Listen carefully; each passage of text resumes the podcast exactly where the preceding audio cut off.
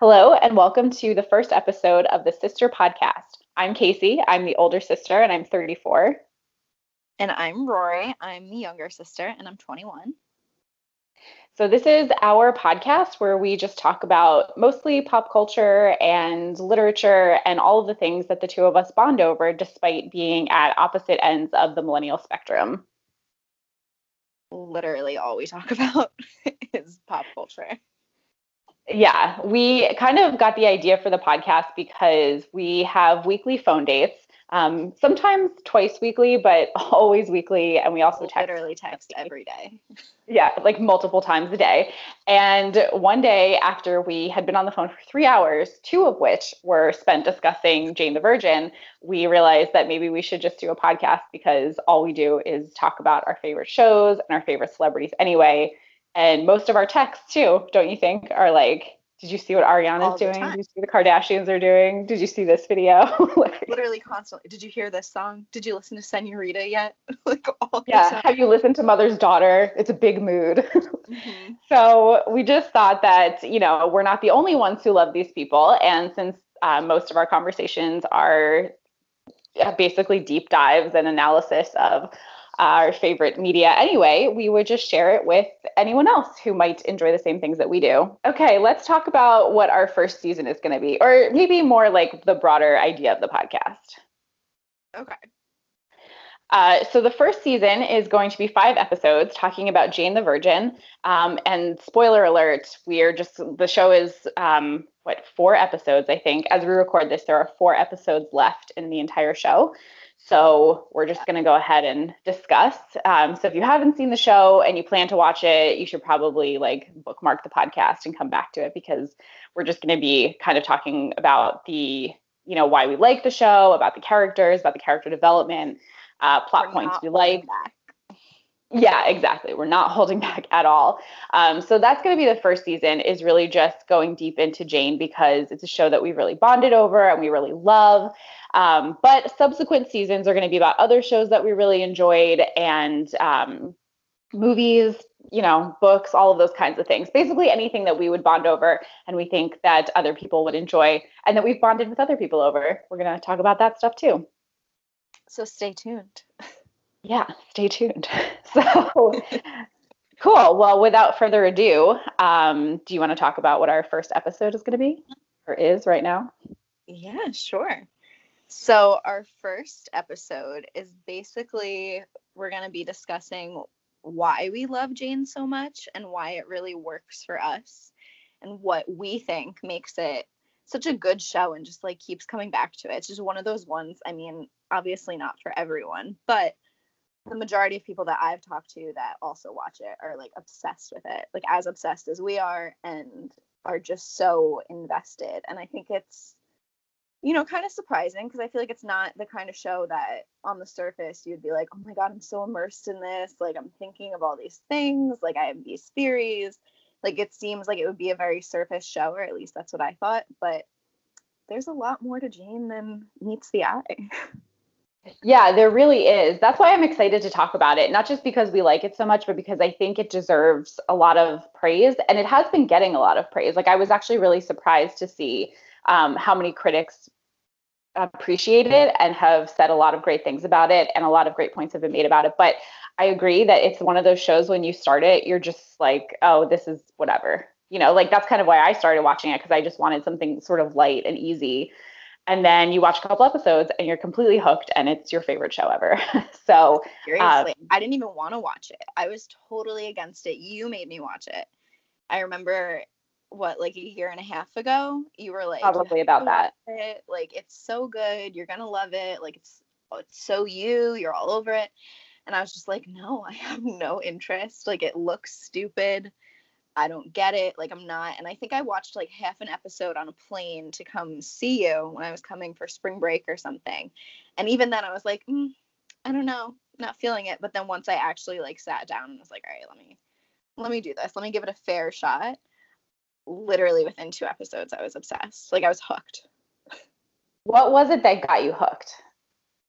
I think because it was so like it's light, but it's also very deep. Like there's a lot of layers to it. And I think that it was just like right off the bat, it was relatable and it was funny. And I was just like, this is even it's like aesthetically pleasing too to look at. Like I just It like, is. okay, I can definitely get into this. I think I was watching like a lot of like heavy shows at the time, which like obviously I'm into also.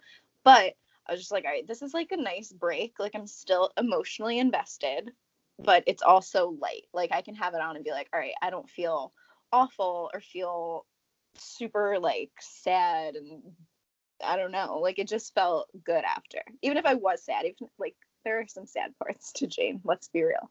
Oh yeah. still I, mean, like- who who hasn't had a good sob session watching Jane? It's just yeah, I I feel the same way. Like I started watching it. I think probably yeah, probably about a year and a half ago. I think pretty soon after I started, I really wanted you to watch it. So I really pushed it because I just knew that you would love it. And I started it because for similar reasons. Like I I think I was feeling a lot of anxiety at the time and I felt like a lot of the media that was out there was just very dark.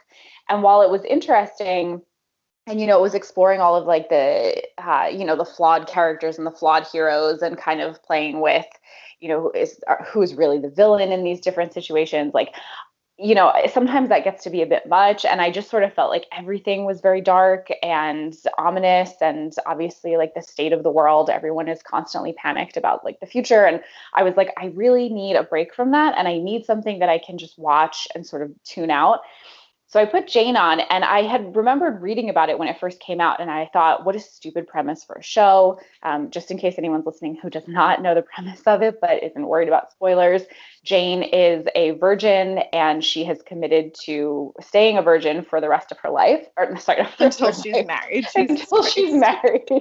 yeah, she's a nun. Yeah. That's it. That's all. yeah, that's the end of the story.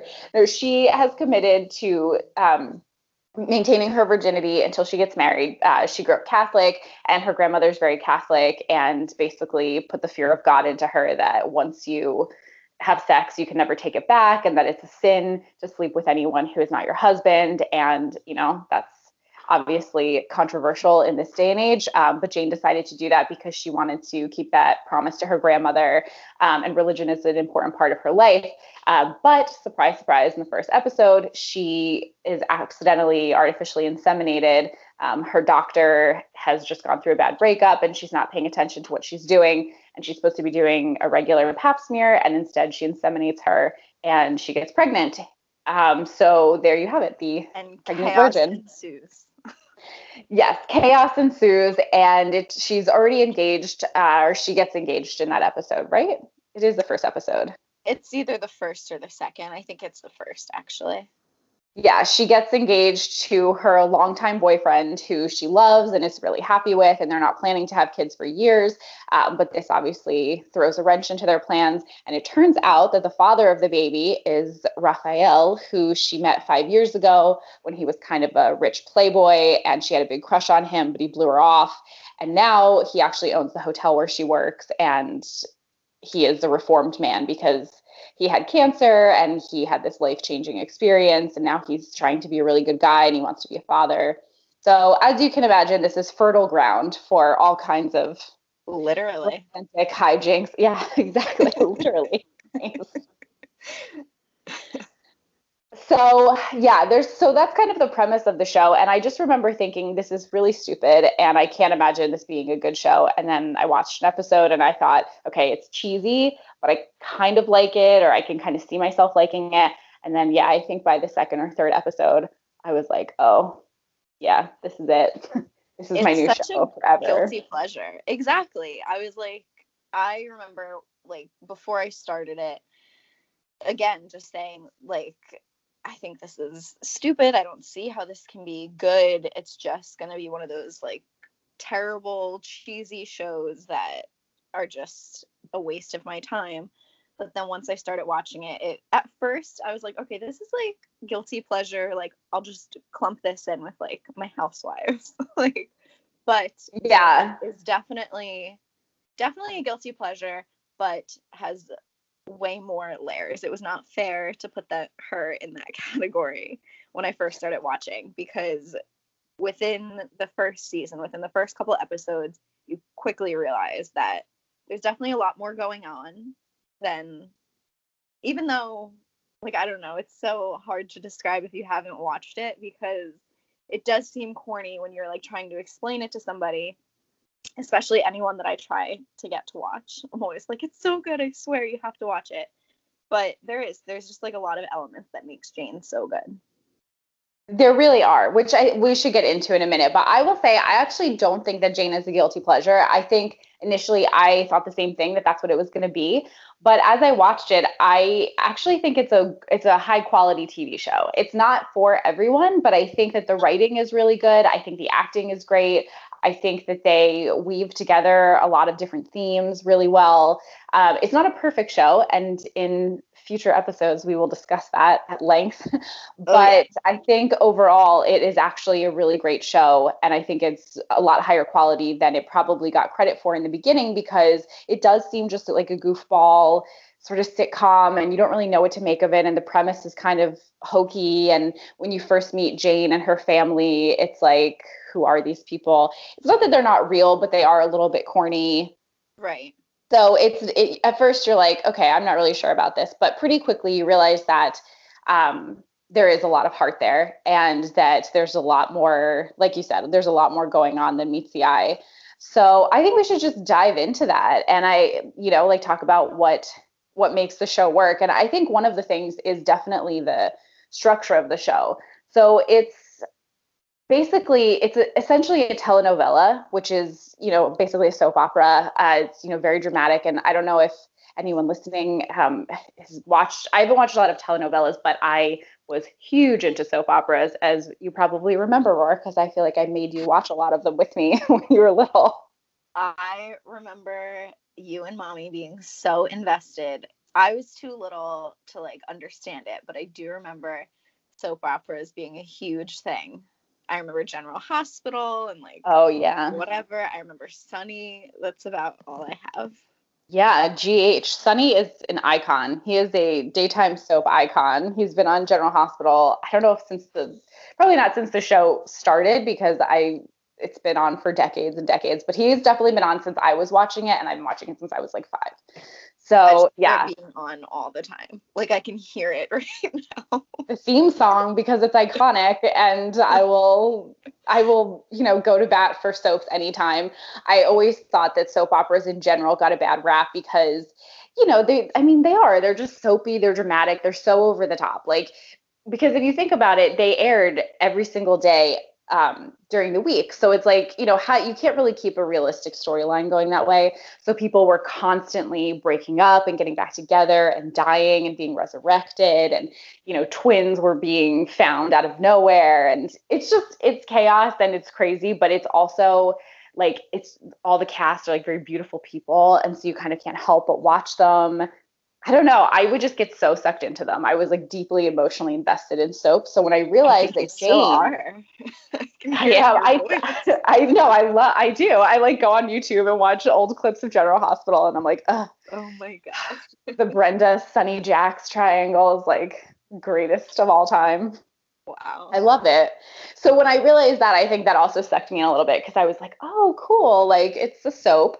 But they also really play with that. I mean, they're pretty open about the fact that it is a telenovela, but they poke fun at it a lot and they have a narrator who sort of like calls out all of the telenovela tropes. Like we do end up having a uh, someone coming back from the dead and you know a weird evil twin. twins. yeah. the evil twin and the mother who is like constantly sabotaging her daughter and you know all of these all of these weird elements. But they kind of work and i think it's because the show is so self-aware about that. And they also embrace it. It's like they it, it pokes fun at itself but like Jane and her mom Xiomara and her mother or her grandmother Alba, they all love telenovelas. So there's this like sense of like, yeah, we know what we're doing. We know that sometimes it's a little corny, but we also love this storytelling form and we're just going to embrace it and we're not going to like pretend that it's not important to us and that's not what we're doing. So I think that because I think if it was just like a straight thing, it would just seem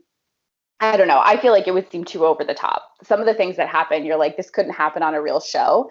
but I think they've given themselves that space to kind of make the more outrageous storylines work when they don't carry them too far, which is what I think they're doing with some of them. But I agree. And I think that they do it beautifully, to be honest, because I think that if they didn't acknowledge how, you know, corny it can be and how like on the nose it is, like related to a telenovela and how like those certain storylines just don't like I don't know, I feel like there's so many shows, especially today, that are one so serious or even less serious ones, you know, like how everything is so everyone's so invested in shows and everything has to be perfect and it has to be like HBO quality for it to be um I don't know what's the word like like to be appreciated. Yeah, pretty much. But I think that on the other end there's like other cheesy sitcoms that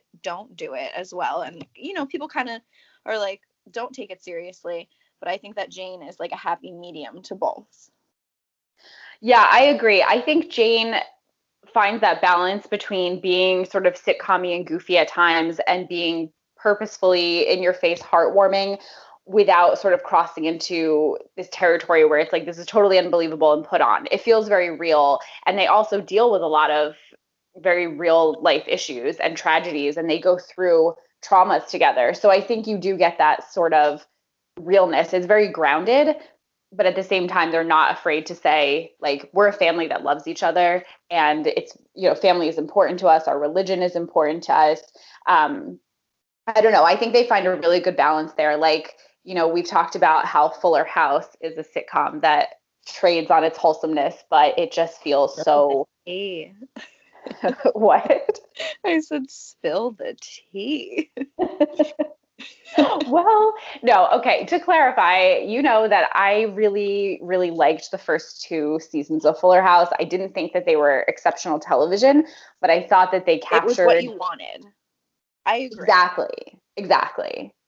It's like it captured all of the nostalgia. It was fun to see them again and to be like, oh, they still have sort of that Tanner family you know that that Tanner family energy where everybody hugs and they have the you know heartwarming pep talk and everybody loves each other and it was it was a nice refreshing throwback but then I think you know you can tell me what you think but I think that it went on for way too long I think after the I think they peaked at the New Kids on the Block episode and You're it was all downhill from there oh I do I love that episode I feel like it's so fun and when you see the girls dancing with them I just believe that that was like they got to live a dream from their own adolescence because their their faces are so happy. I love it.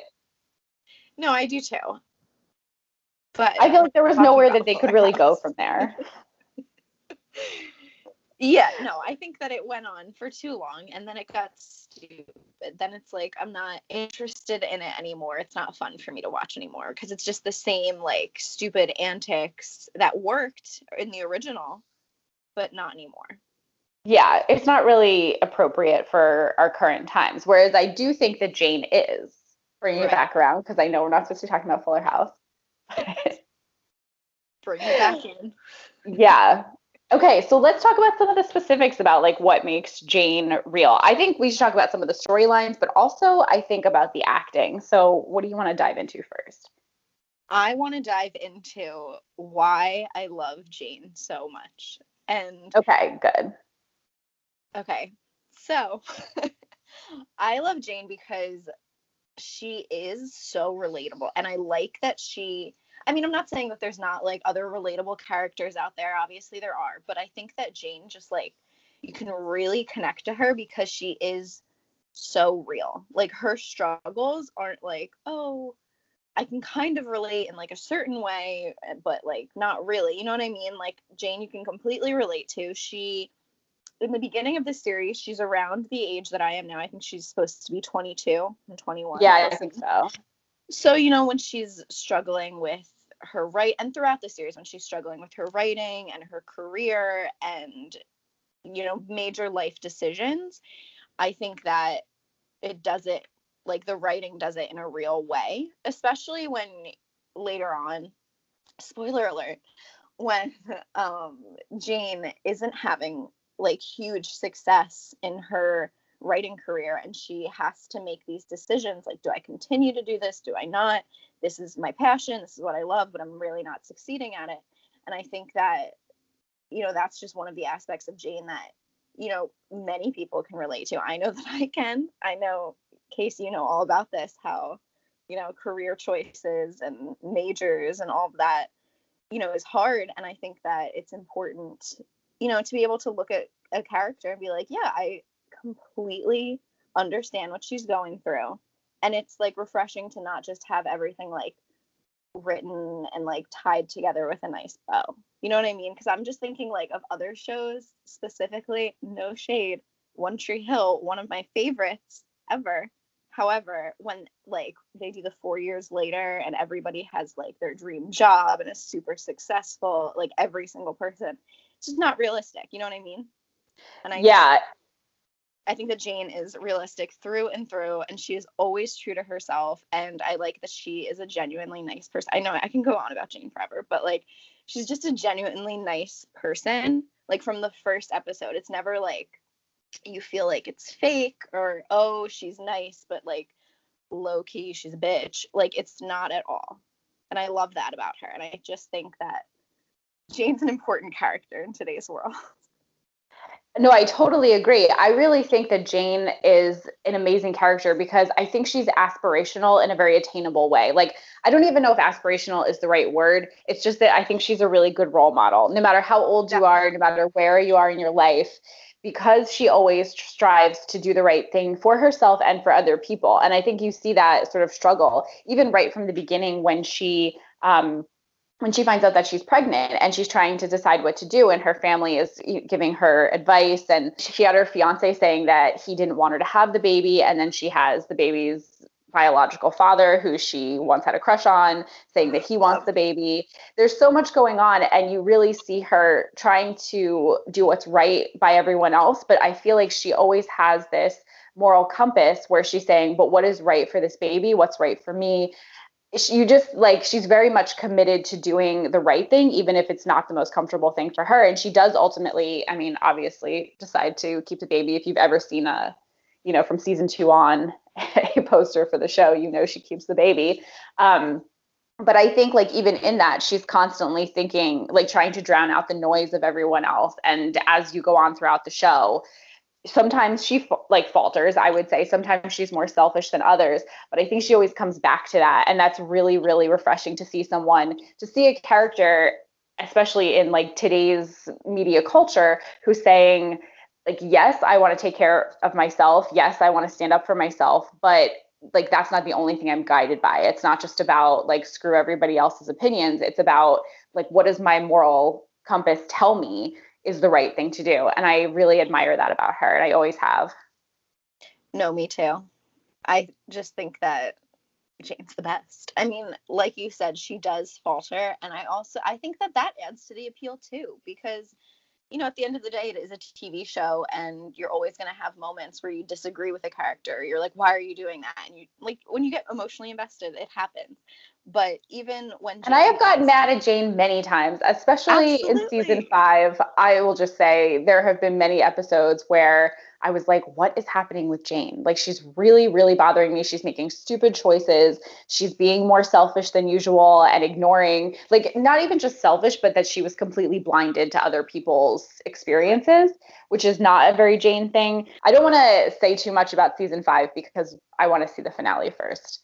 Right. But, like, even in the moments when I was mad at her, and me and you had heated texts and Instagram messages sending like uh, posts back and forth about season five and there was why. a lot of caps and a lot of angry emojis a lot but it was even though we disagreed with what jane was doing or with like whatever was happening on the show i think that again it just like adds to her realness. Does that make sense? Because i feel like in life you don't agree with people. I don't agree with you. You know what i mean?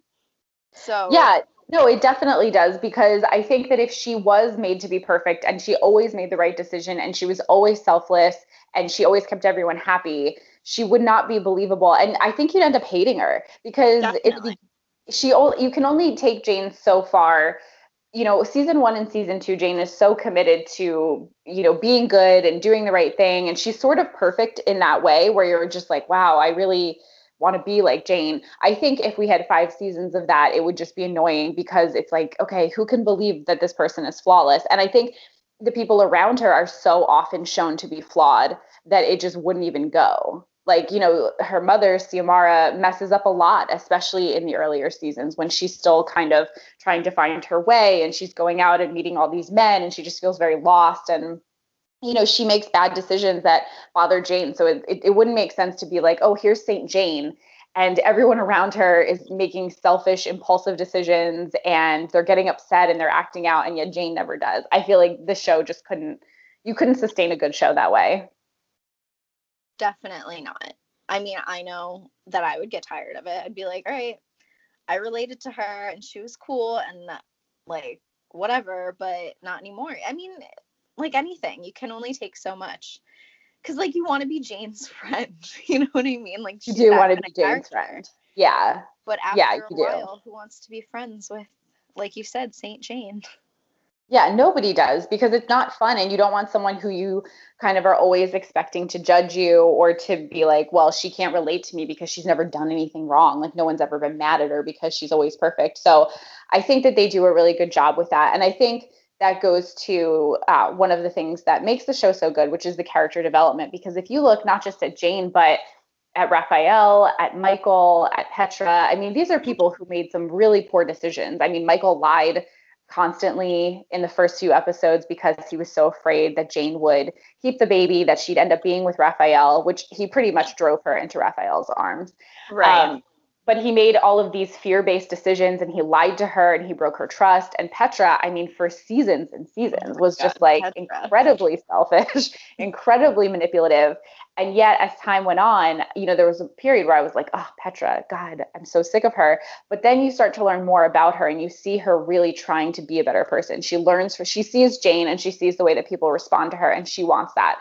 And then you know she has her own twins who she lies to get them, steals Rafael's sperm, and impregnates herself with a turkey baster. So there you go again with totally unbelievable telenovela trope.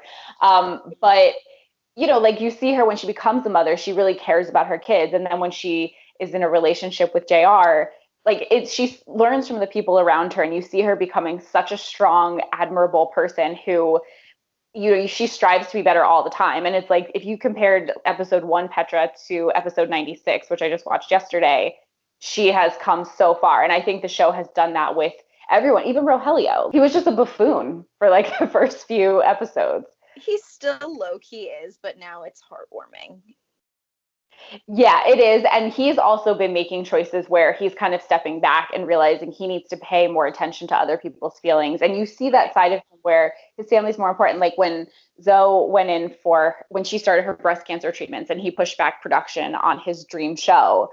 And he didn't even tell anyone that he did it. He just did it because she was clearly so much more important to him. And it's like, would he have done that in season one? I don't think so. I think it really like being part of the family. So? I don't think no season one. Like I think he would have been there for her, but I think he still would have prioritized his career. He wouldn't have said, "I'll jeopardize my show to be next no, to my wife." True. That's true. I just think that, like right now, as we're talking, I'm thinking of like Petra and Rogelio, both of their character development, because obviously, I think that I would go out on a limb and say that they are the most evolved characters. I think Petra is absolutely number one.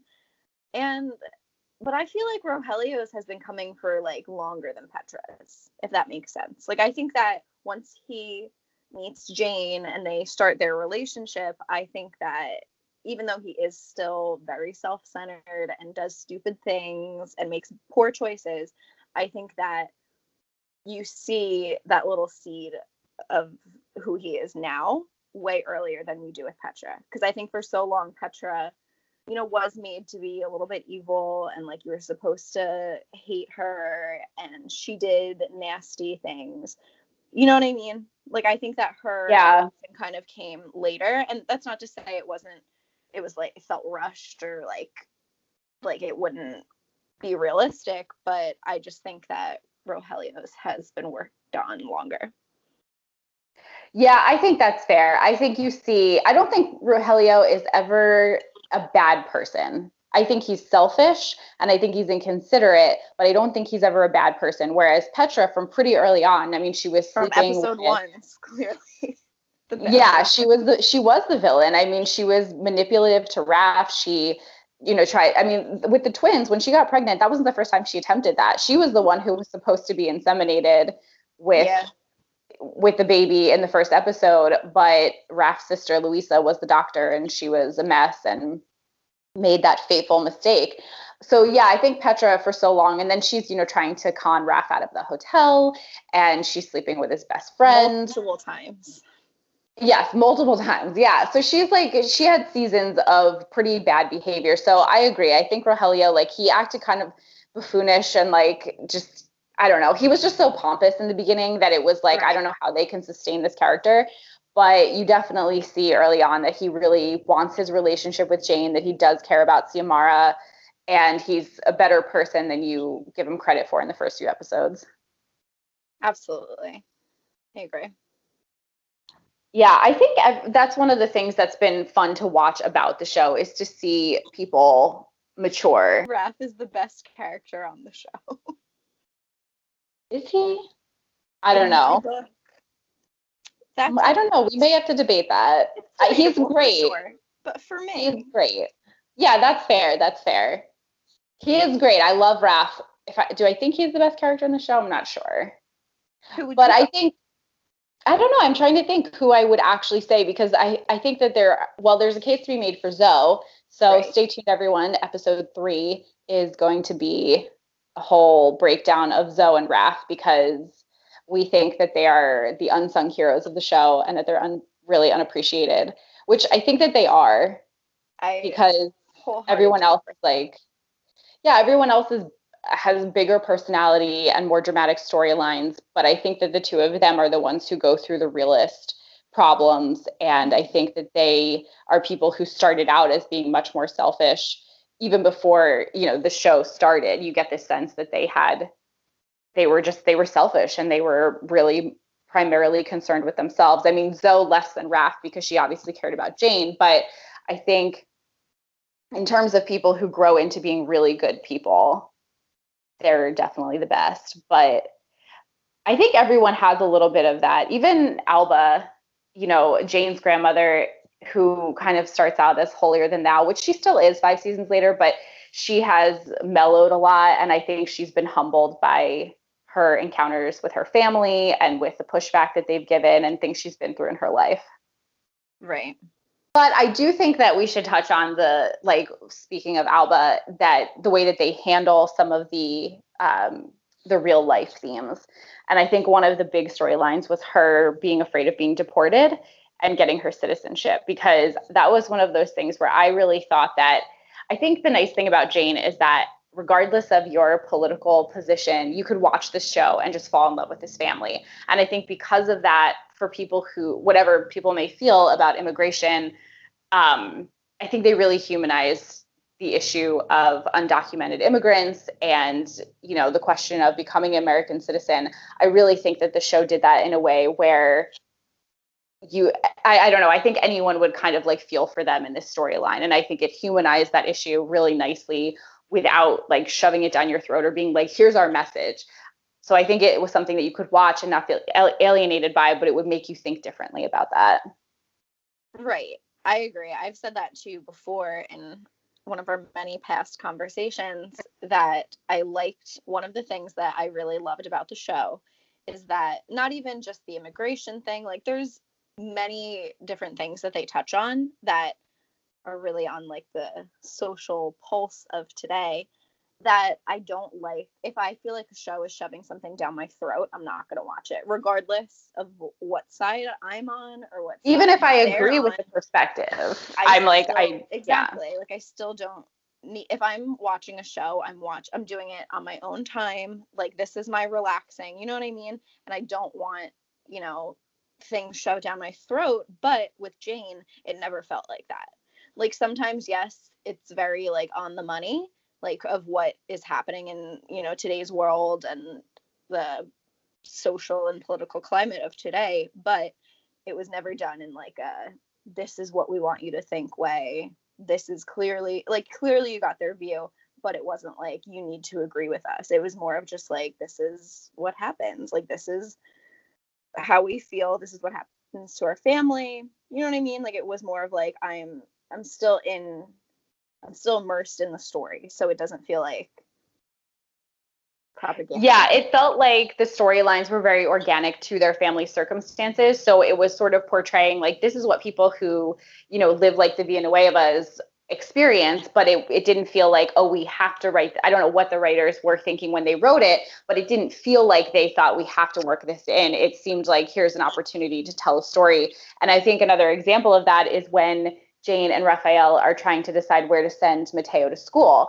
And based on where Jane lives, he would have to go to you know a lower quality school and obviously education is something that's very important to her and she's really worried about his future and i think that really illustrates the struggle for a lot of parents that who you know don't have the means to send their kids to a private school or you know i think they talk about potentially lying to say like you know this is where we live so he can go to a better school. And They she really lie. struggles with that. Do they lie? They end up They do. lying. Yeah, they but no doesn't um doesn't rafael get a, an apartment so that they don't have to lie? Because jane didn't want to teach mateo to lie to get ahead. Yeah, but they definitely lied for a little bit because they were using uh, Xo and Rogelio's address. That's right. And they Yes. came over, the kids came over for a play date, and they had to like rush around, and the parents knew and everything. Yes, that's right. I forgot about that. Yeah, so it was like you see them struggling with that decision and with Jane being like, you know, do I teach my son to lie? Do I, what like do I think about the example I'm setting for him or I do I make sure that he has the best education possible? And then, you know, there's also the whole question of private schools and, you know, like how much because Rafael grew up extremely privileged, he was incredibly wealthy and Jane doesn't want Mateo to feel like he is growing up in a way where he's entitled to things and he's better than other people. So I think that's just a very real thing that a lot of families have to deal with. But again, it, it felt completely organic to the story. I mean, that's one of the things that comes between Jane and Raph a little bit in the beginning is that she comes very much from a working class family and he has grown up like a prince. And it's like they kind of miss each other a little bit in the beginning, I think, because of that. Yeah. It's also part of Raph's evolution because, you know, you see him go from being rich and not understanding these struggles to losing everything. And now he's like starting to understand how Jane grew up and what why these things are important to her. Yeah, exactly. And I think that's important for him. I think it's really humbling and I think it's yeah, I think it's a really important part of his journey to to kind of have to be brought down to a level where he does have to work a lot more and things are not guaranteed to him. And it's hard to see him in those situations. I'm sure we'll talk about that in that episode, but I think it also I think it's good for him and I think it actually is part of what allows them to be together later on because he has sort of been able to walk a mile in Jane's shoes, you know. Right. We're coming up on the 45 minute mark, so we should probably wrap it up, but I think that the one point that we have to address in terms of realness about the show is Michael's death because that was The such a huge that was the bombshell. Yeah, that um because I was thinking about that and I was I had read some interviews with the you know the show's um, creator and why they decided to do that and because it happens in the middle of a season. It's like everything is going great. You know, everyone is happy, everyone's friends. It's like after these two seasons of turmoil, Michael and Raph are in a good place, Jane and Michael are in a great great place and then he dies. And it's so shocking and so traumatizing, but I think it really added to that sense of like Jane is, is not like nobody, no matter how good you are, is guaranteed a perfect life. And here she was thinking that she had married the love of her life, which she did. And then he died. You know, like they were young, they were planning this whole new chapter. They were even talking about having kids. And he dies, and she has to learn how to not just be a single mother, but how to be a widow. And what does that mean for her? And you know, like how does she move on and how does she take care of Mateo and like be a person in the world when she's suffering so much? So I thought like I thought it was actually a really bold move. I mean, I was so upset when Michael died. I bawled my eyes out, but yeah. totally devastating. Screamed at the end of that episode that I lost it. oh my god, that's like.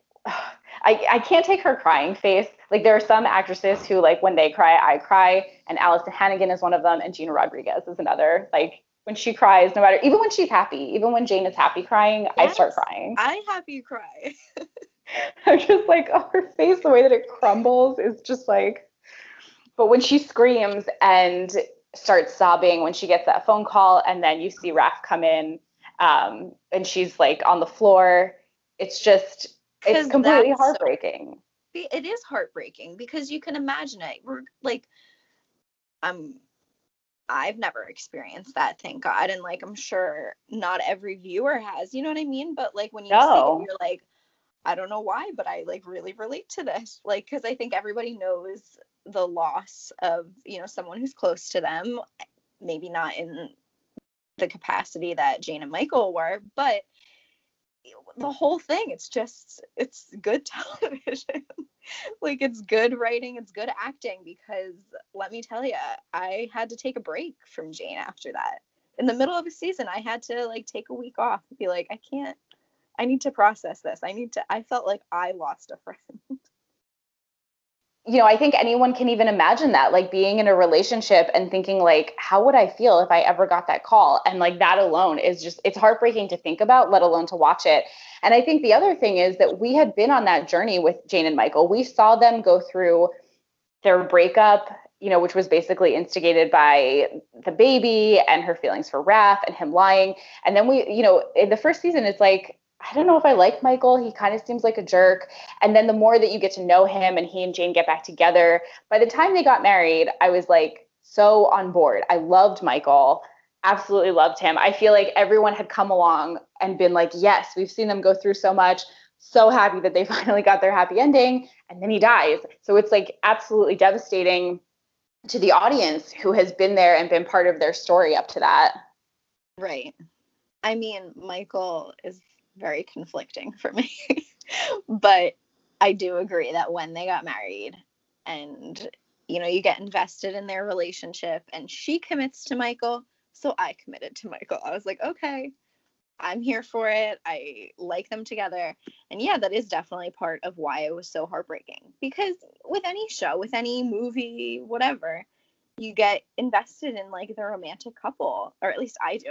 hopeless romantic over here. Oh yeah, absolutely. And I I remember actually in the first couple of seasons, I remember texting you and being I was a few episodes behind you because once you started, you like blew past me. Yeah. And I remember texting you and saying, "Okay, I'm always team Raph, but I'm kind of coming around on Michael and a little conflicted." And you were like, "Just wait." Just wait and see mm-hmm. what you mm-hmm. think about Michael in a few episodes. And I just was like, right, I was right there. I was like, yes, 100%. And there's so much about her relationship. And we'll talk about this when we do our Raph and Michael episode, because I think that that deserves discussion, like their relationships. But I think for who Jane was at the time, Michael really was the better person for her.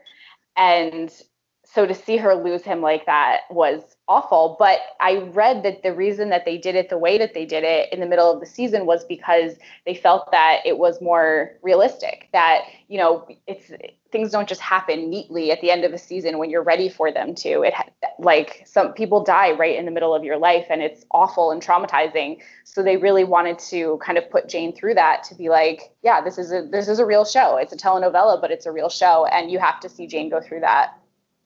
Oh, I didn't know that's why they did that. That's interesting. Yeah, I'm pretty sure that's what I read, and I thought that that was a really sense. smart choice. And it's a more, I think it's a bolder choice than doing it at the end of the season because at the end of the season, people would have thought, oh, this is a cliffhanger. Michael's going to come back. Right. You know, he, he can't possibly be dead. But doing it in the middle of the season is like, you know, are people going to come back for this? And after they realize that it's real because the next episode skips ahead several years. So when people start that next episode and they're furious that michael is dead i, I think they probably risked losing viewers because of that. So i think it was a, a respectable writing choice. Absolutely. I mean i know people who have said to me like i'm trying to talk to them about jane and have this whole conversation and they're like i stopped watching after michael died. And i was like i can't believe that's that. a mistake absolutely. Oh, I tell them that all the time. Like, no, you need to keep going. Like, it's so good. But I don't know. I couldn't do that because I get too invested. I'd be like, nope, got to keep going. But I do think that it was absolutely a bold choice. And I mean that like any telenovela, it's never it's never over till it's over. But Yeah, exactly. Yeah, you have to keep watching because it's like so much happens after that and Michael lovers will be pleasantly surprised by what happens at the end of season 4. So and, and not. Yeah, and then not. um yeah. So well, we'll go into all of that. I mean, we're giving spoilers anyway, but you got to just stay tuned. I think we have you guys on the hook. If you've I hope watched so. it before, I hope we do. I hope we've inspired you to at least give it a shot. Yeah, at least episodes. give it a shot. That's all I ask. That's all I ask of anybody. And everyone I know who is and you'll be into it. Yeah, anyone who I've recommended it to has at least watched a couple of seasons and then I know a couple of people who had misgivings about things that happened so they stopped watching it but just a couple of success stories we told our sister-in-law and our cousin to watch it and they both totally binged it and finished it and like were texting us how they were sobbing and how much they loved it so keep that in mind we wouldn't steer you in the wrong direction definitely not it's yeah I, I i agree if you watch two episodes and you hate it then you're probably not going to get into it because the format and the feel and the aesthetic is probably just not for you. But if you watch two episodes and you're kind of hooked, watch the first season because it is cute and it's very wholesome. And no matter what happens, no matter how dark it gets, there's always this undercurrent of love and just a sense of like, I don't know, just you're never feel down after watching. After like no, you don't even if it's sad, even if you're like, oh my God, I can't believe that's happening, there's still always something that you're like, okay, I understand why, or like there's always a heartwarming moment. Most yeah, of the time right. it's on the porch swing, but you just yeah. it's it's good. You just have to commit if you're gonna do it. Yeah. So watch Jane and also stay tuned for our next episode. I can't wait to talk more about Jane. I know, me too. I feel like I feel like there's just always so much to say and so there's much good stuff to discuss. I think we've said a lot, and I hope that people who have watched Jane agree or disagree, whatever. Let us know. Get in touch. You can reach out to us on Instagram. We're at the Sister Podcast. And it's and, been real. Yeah, it's been real. And we'll put in the show notes, um, you know, other ways to get in touch with us if you guys have any feedback or anything about Jane that you'd like us to discuss, or any ideas for future seasons, things that you guys have enjoyed that you think we might be interested in reading or watching or listening to. We're down, we're open. Yeah, we're definitely both open to anything. So I'm really excited to, you know, keep going with this to see where the sister podcast goes. Yeah, this was fun. We have some exciting things in store for the rest of the season. So yes, we do. We do lots more Jane gushing, and we don't. We still don't know how it's going to end. We still. Yeah, we're the last still... episode airs end of July, and this is currently today, July twelfth. So we still have a few weeks to go, which is why I don't want to say too much about season five because you just you don't know how it's all going to wrap up. But yeah, much to discuss. Absolutely. Okay, well, cool. Follow us at the Sister Podcast. All right, great. And we will, you'll hear from us on the next episode. All right. All right. Bye. Bye.